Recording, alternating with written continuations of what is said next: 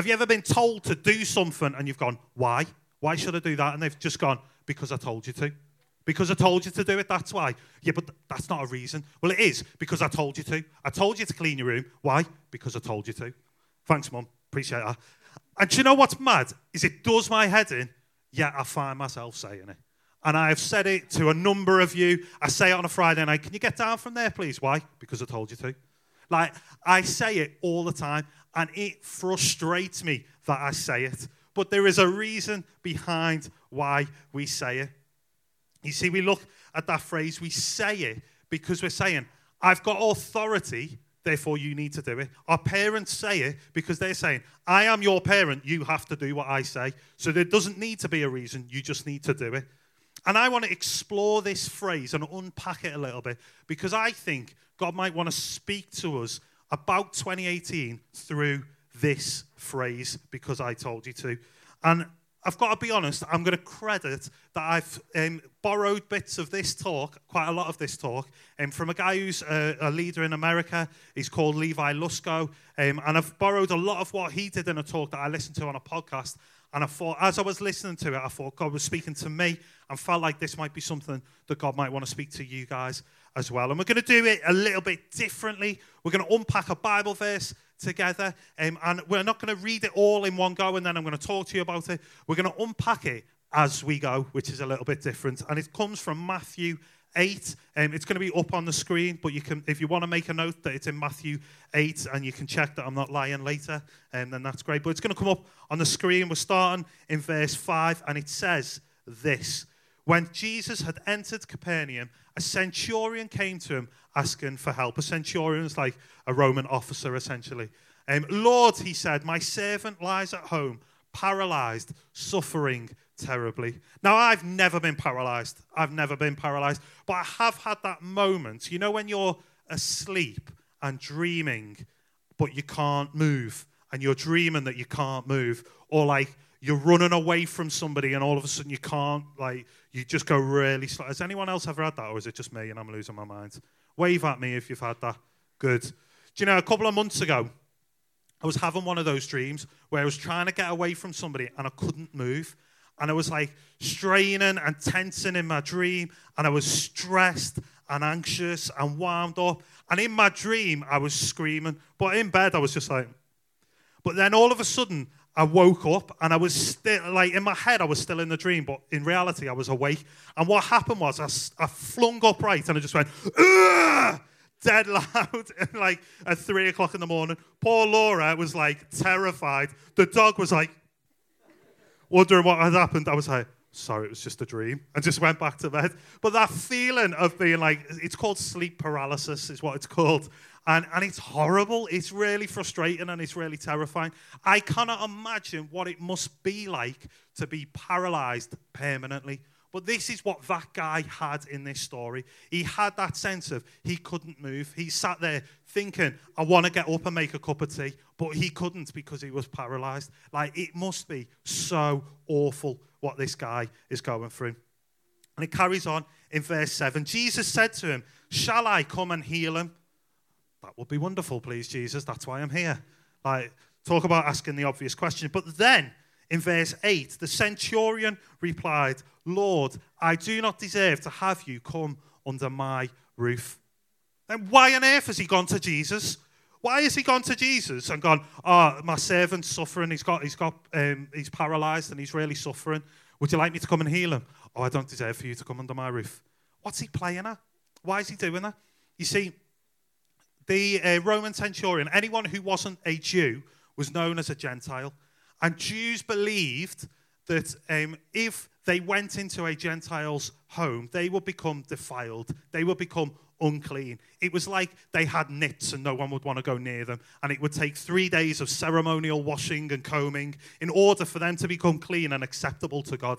Again, that's what Jews believed. Jesus didn't believe that, okay, but that's, that's what this Gentile is saying. He's saying to Jesus, I'm a Gentile, you're a Jew. My house, I don't want you to come into my house and have to go through the stress of three days of ceremonial washing and all that nonsense. I'm not worthy of you coming to my house. Do you know what? That kind of attitude is really ugly to God. You know, it doesn't matter where you were born, the color of your skin, your gender. We are all acceptable and loved by God. And it breaks my heart when we see a world that says, you're, you're this kind of color, or you're from this kind of background, or you're this or you're that. You can't come into my house. You can't be friends with, with me. You can't come into my country. I'm going to build a wall. That kind of attitude is ugly to God because God is inclusive. And we are called to be loving and acceptable. You know, it's mad. We're all made from dust. Like, we're, we're all made from the dust of the earth. That's how God made, originally made humans from the dust. That's why at funerals they say ashes to ashes, dust to dust. Because we return, if we're buried or, or cremated, we go back to being dust. Like, why should we treat people differently just because they're a different shade of dust to us? It is absolutely absurd, isn't it? Like, we are called to be loving and acceptable of everybody. And it goes on, carries on in verse 8, and it says, But just say the word, and my servant will be healed. For I myself am a man under authority, with soldiers under me. I tell this one, Go, and he goes. And that one, Come, and he comes. And I say to my servant, Do this, and he does it. Now, this is fascinating. Because here, this guy says to Jesus, just say the word and he will be healed. Now, Jesus was always present when he did miracles up until this point. So he was there at the wedding when water was turned into wine. He was there on the hillside when um, 5,000 or more people were fed with a, with a boy's lunchbox. He was there when the guy got he- healed at the pool. He was there when blind Bartimaeus got healed. He was there with, when the woman with the bleeding got healed. He was always present for his miracles. Yet this Roman centurion gets there and says, Oh, Jesus, you don't need to be in the room. If you just say you'll be healed, you just say the word, then it's done. Like this guy is making it up as he goes along. It is absolutely bananas when you think about it. He's going to Jesus, oh, Jesus, if you just shake your right arm and then do the Gangnam style, like he'll be healed. Like he's coming to Jesus and telling Jesus what to do. He's telling Jesus, if you just say the word, my servants will be healed. Do you know? Just because you've never seen God do it before, it doesn't mean that in 2018 it can't be done. Just because you have never prayed for somebody in your school, it doesn't mean that you can't see that happen this year. Just because you've never heard God speak to you, it doesn't mean that that can't happen this year. Just because you've never had, to, had somebody invited and they've come along to church, it doesn't mean that in 2018 that can't happen. You see, this guy is saying, Jesus, I believe in you so much. I trust you. I have this much faith in you that if you say the word, I believe it will happen and it will come to pass. It will happen. You see, Jesus hadn't done it before. But yeah, this guy was saying, you know what, Jesus? You can do long distance healing because I believe in you. It's, a, it's incredible, that kind of faith. And, you know, I think that phrase, say the word, is interesting because he's saying, God, if you, Jesus, if you just say the word, it will happen. Do you know, I reckon, I reckon if we, oh, when we open our Bibles or when we come to spend time with God, it's coming before God and, and, and going, would you say the word? Would you speak to me? You know, I think sometimes we can be quite complacent with church. We have got an incredible church here. Like the facilities on this youth floor alone are better than any youth facilities I've ever seen in any other church in the country. We have got a phenomenal uh, musicians team right across the life of our church, in the adults and in the young people and in the kids. We have got phenomenal staff and volunteers. Leon, who's our senior pastor, is a brilliant communicator, a phenomenal church leader. We are part, I'm fortunate to be part of such an excellent church. And I think so often, and I'm guilty of it as well, we come to church and we're complacent. And we're like, oh, I don't like that song. Oh, it was a bit flat. Oh, the lights weren't right. And we can become complacent. And I think what we need to be doing is we need to be coming to church, coming to threads, coming to crews, coming to whatever it is that we're attending and saying, God, would you say a word? God, would you speak to me? Would you speak a word to me into my current situations, into my circumstances, into my thoughts, into my worries, into my hopes, into my dreams? God, would you say the words? He's coming with an expectation. And I think we need to come with that. You know, I think if we if we lifted our eyes from what we haven't seen God do yet and fixed them on the possibilities of what God could do, I think 2018 could be very, very different for us. Let's move on. In verse 10, it says, When Jesus heard this, he was amazed. But he said, When Jesus heard this, he was amazed, which is incredible. Like, think about it. Jesus kind of created the universe. Like, it must be pretty hard to amaze Jesus. But Jesus sees this guy's faith and is amazed. There's only two records of Jesus being amazed in the Bible this moment and a time where people had a lack of faith. You see, their f- people's faith and trust in Him is amazing to Jesus. You are all exhibiting faith right now because you are sat in a chair. You have put faith in that chair to hold your weight. You didn't come in and start tapping the chair and testing it. You walked in and you sat on a chair. Why? Because experience tells you that you can put your faith in a chair. Because experience tells you that that chair will hold your weight and won't suddenly collapse at the drop of a hat. Like you can put your faith in a chair because experience has shown you that.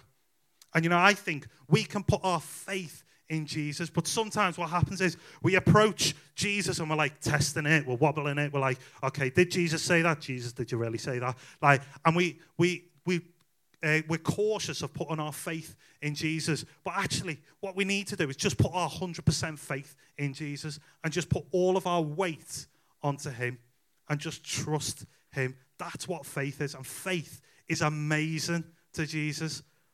What uh, wouldn't it be great if we could amaze Jesus with the faith that we put in him?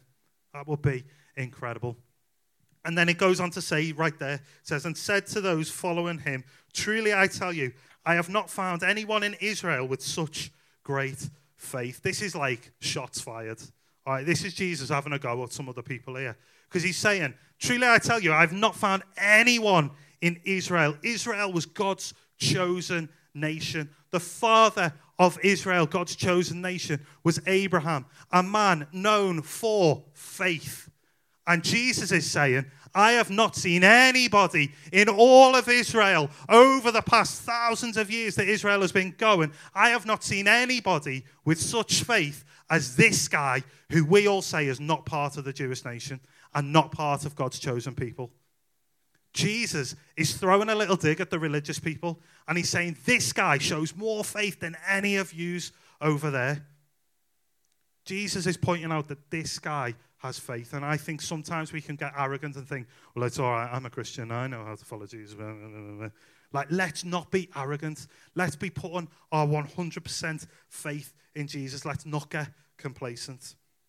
And then finally, in verse 13, then Jesus said to the centurion, Go, let it be done, just as you have believed it would. And his servant was healed at that moment. Imagine being the servant. He didn't know what was going on. He just thought that his master had gone out to get some milk or to get, you know, some essential oils or like this new new age way of healing him. Like he just thought his his, his master was out. And he's lying there paralyzed. And all of a sudden, he's healed and he's better. It's not like Jesus says, okay, um, what I'm going to do is I'm going to spit on a hanky. When you get back, rub it on him, and then it'll, he'll be better. Like, he doesn't say, okay, let, we'll, we'll pray for him, or go, go back, pray for him, and he'll get better. Jesus says he, he will be healed, and he was healed at that moment. Imagine how bonkers that would have been for the, for the servant. Just all of a sudden thinking, I'm to make a cup of tea. I've been wanting a cup of tea for 10 years. I'm going to make a cup of tea. And he gets up because he's suddenly healed. He's absolutely amazing, this story, when we dig into it a little bit. And there's, there's tons that I could focus on. But I want to zoom in on one particular thing, and it is in verse 9. And we've already read it. And I kind of skimmed past it. Uh, but it says this, Josh, if you could put it on. It says, For I myself am a man under authority, with soldiers under me. I tell this one, go and he goes, and that one, come, and he comes. And I say to my servant, do this, and he does it. You see, what this guy is unpacking here is he understands authority. He understands what authority is about. And he's saying, I, I understand that you are, you are a man under the authority of God, but you have authority over other things as well. Just like he is a man under the authority of the commanders or the officers of his army, but he has authority over others in the army as well. He understands it. And I think for us, we struggle with authority, don't we? I struggle with authority. We don't like that phrase because I told you to, because we don't like authority. We don't like just doing as we've been told. We like to know why. We like to know why we've been asked to do something. We, I think, we really struggle as a society and a culture with authority. I think that's why we ask the why question. When somebody asks us to do something, we want to know why because we as a culture struggle with authority. But you know, this guy knows and understands authority. He knows that he's under it and he knows that he has it over people. You see, he has authority because he knows how to be under authority. You see, we love getting you fired up and talking to you about how you can change the world, how you can invite your mates, how you can see amazing things happen in your school, in your, in your clubs, and wherever you go, you can see amazing things happen. But I think we can only see that stuff when we understand authority. And I think it's not a comfortable topic to be talking about this morning. I would rather be talking about how you can go and do all of that and inspire you and whip you up. But I really feel like God is calling us this morning and at the start of this year to understand authority more. So, number one, point number one, there's only two points, so you'll be all right. And point number one is that God is the author of authority. You know, you can't spell authority without author. God is the creator of authority. Let me give you a promise. In your life, you will encounter people in authority that wind you up in your life, you will encounter leaders, people who are in charge that you disagree with, that you don't like. There will be teachers that do your head in. There was teachers in my school that did my head in. One of them was called Mr. Lynch. He was my English teacher, and I swore he used to pick on me, and he used to treat me differently to the way he treated everybody else. And I used to tell my mum and dad that all the time. And when I went on parents' evening, he was bald, but he had about six long hairs on his head. And on parents' evening, I wasn't listening to him. All I was looking at was those six long hairs stood on his bald head, and I couldn't stop laughing. And I was just, I didn't like him because I felt like he picked on me. You will all have times where you think your parents are being unfair and you disagree with their authority. There will be times when you have fell out with youth leaders here because you disagree with them as leaders or disagree with the decisions they have made. I can guarantee wherever you are, whether it's teachers, parents, youth leaders, line managers, bosses, friends, there will be people that wind you up because of the authority that they carry. And I'm not talking I need to be careful here. I'm not talking about when people um, are abusive or harmful.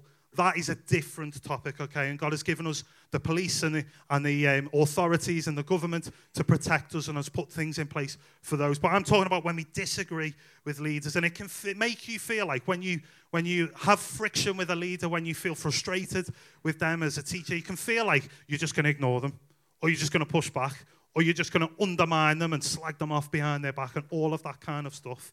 And let me tell you, it's really important that we don't do that. You know, I remember when Laura had a job that, that wasn't here, and I was really frustrated with her line managers because they didn't treat her well. In fact, one Christmas, they made her work on Christmas Day, even though she didn't need to be there. And it frustrated me and it wound me up. And I was like, just don't go. They want you there, but there's nothing, there's nothing for you to do there. There's no reason for you to be there. They're not going to miss you. Just don't go.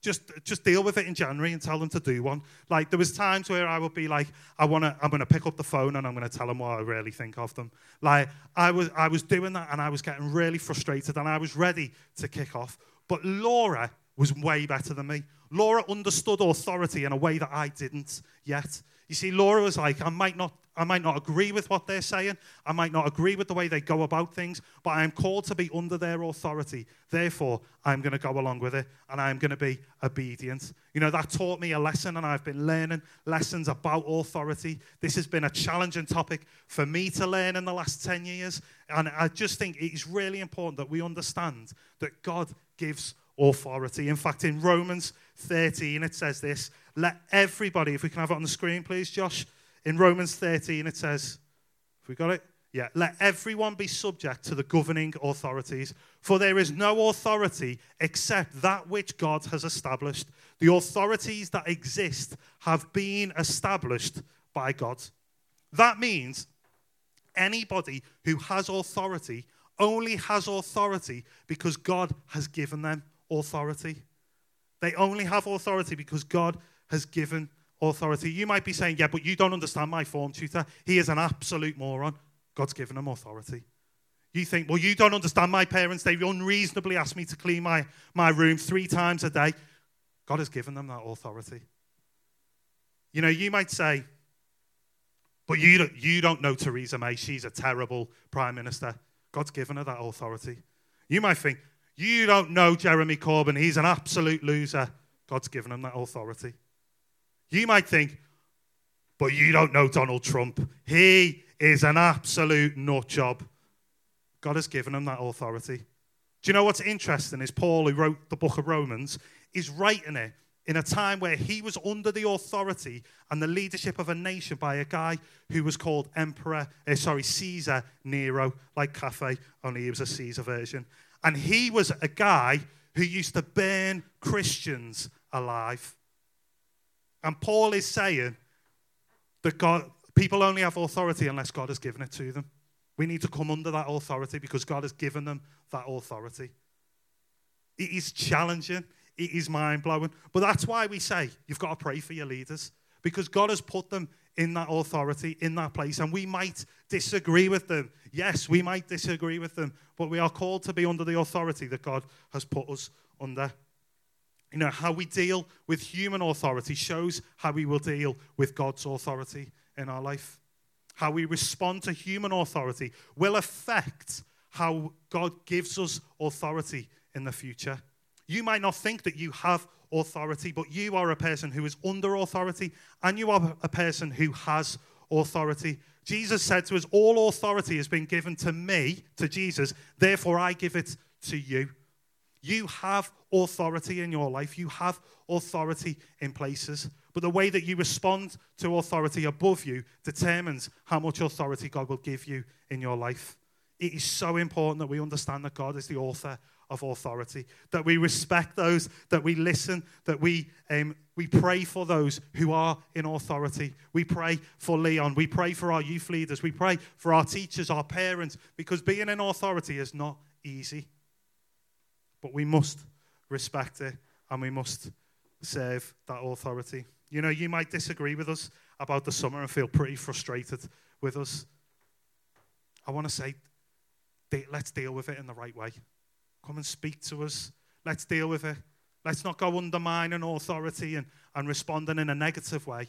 Let's work through this together because how you respond will affect how much authority God gives you in the future. My final point, uh, my second point, is God is the ultimate authority. You know, I love iPhones and we can customize them. We can, uh, you know, I can tell if you lined up 100 iPhones that are all the same as mine, I could tell which is mine because I know what apps are on my phone. Okay, I know that I have my apps sorted into folders and they're all alphabetically ordered. My phone is really uh, organized. Laura's is an absolute nightmare. She's got 3,527 unread emails and notifications are all over the place. Uh, she's got folders, but they're all in higgledy-piggledy order. It is outrageous and it drives me mad. But we can customize our iPhones, can't we? We can we can customize our smartphones and put apps on them or change the background, change the ringtone. And there are certain apps that I can't get rid of, like stocks.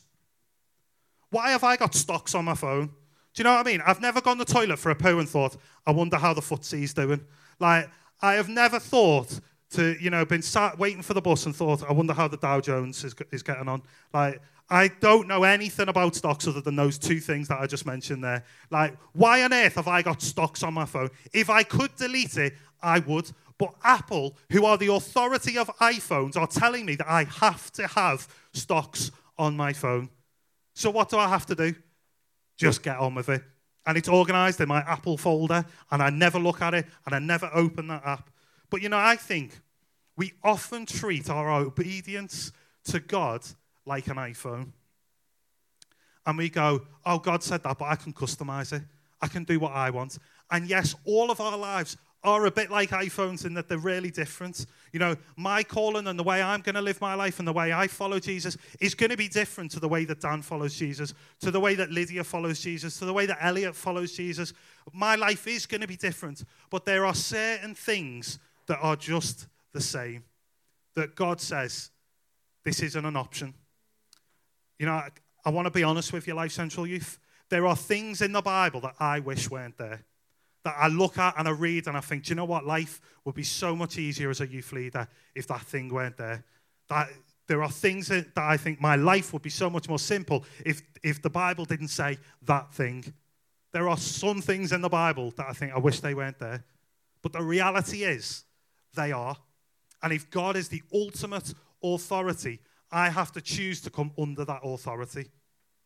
And you know, when I get to heaven, I will ask God about it. And I'll say, God, why did you put that? It would have been so much easier in 2018 for me to lead young people if you hadn't put that there, or that thing, or that thing, or this thing.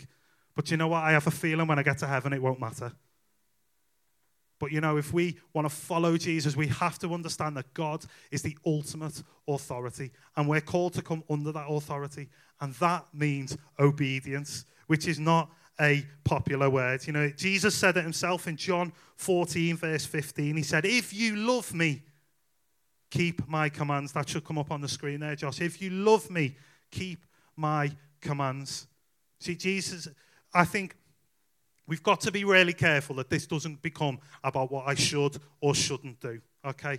And, and it doesn't become legalistic and all of that. And it like following Jesus isn't all about the rules, it's about a relationship. It is about if we love Jesus, then we keep his commands. You know, if I love my wife, she said, she, Laura was away in Manchester this week, and she said before she went, Can you try and keep the house uh, clean and tidy? If I love my wife, I will obey that command. That is why I got up 20 minutes before Laura arrived back at the house and I cleaned and tidied like I've never cleaned and tidied before because I love my wife and I will obey her commands. And Jesus is saying, if you love me, obey my commands, keep my commands. You know, we're called to be under the authority of God. What if 2018 looked like a year of obedience for you? What if 2018 you said, God, whatever you say, I'm going to go with? God, I understand that you are the ultimate authority. Therefore, I am going to come under your authority. I am going to be obedient to whatever it is that you say. God, when you speak, I'm going to do it. When I feel challenged, I'm going to act on that challenge. What if 2018 was a year where you, like the centurion, put your 100% faith in God? And said, God, I'm not, I'm not going to do the whole, are you really there, God? God, if, if you're really saying that, then can you make five red cars drive past now? But just going, God, God, you've said it. Right, I'm going to do it. And I'm going to put my 100% faith in you. What if you did that in 2018? One way that you can, you can begin to do that, and it's not the way, but one way that you can maybe say to God, this year, I am going to make this a year of obedience, um, is by being baptized.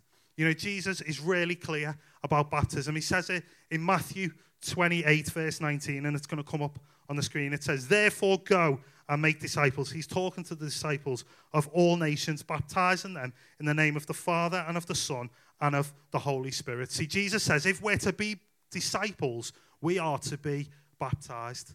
That means if, if you are a Christian and you call yourself a follower of Jesus, Jesus says we are to be baptized.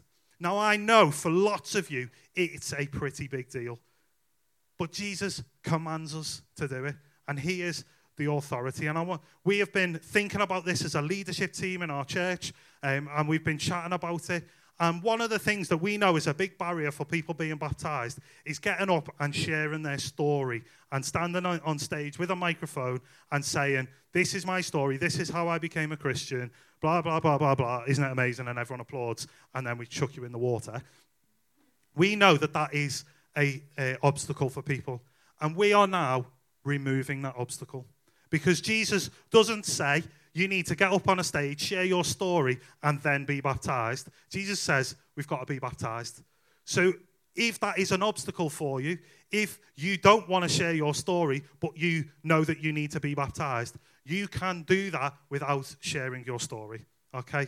We would love to record your story in some shape or form, either by writing it down um, or filming you if that is, is something that you wanted to do. If you want to share your story, we would love to hear your story. But we're saying you don't have to, and we're making that really clear. And we have a phenomenal opportunity in three weeks' time on the 28th of January. Is that right? 28th of January. And we have a baptism service coming up. And you will be able to be baptized without sharing your story if that is something that you want to do. What a what a terrific way to start the year by saying, God, I'm going to be obedient and I'm going to show you that this year is going to be a year of obedience by being baptized and taking the plunge and getting on with it. But for others of us who've been baptized, who, or you might not be ready to say that yet, maybe you could make a commitment and say, God, I, I want to be more obedient this year. I want to respond to what you're saying. God, I want to understand authority. Maybe you need to say, do you know what? If you've given authority to my teachers or whoever, God, I, I'm going to find a way to submit to that authority. I'm going to find a way to deal with the authority that I find difficult. God, would you help? Would you do in me what needs to be done in me? Those kind of things. Dan, why don't you come up and join us? You know, we're um, going to sing a song together that may well be quite new um, to a lot of you. Um, it's a song called So Will I uh, by Hillsong. And we have ummed and ahed for a long time about singing this song in uh, youth. Um, we love it as a lot of the leaders. We really like it. Um, it's a bit different. It's not necessarily got a chorus to it. It's a little bit wordy. Um, but actually, the, the, the theme of the song is it says things like, if creation sings your praises, then so will I.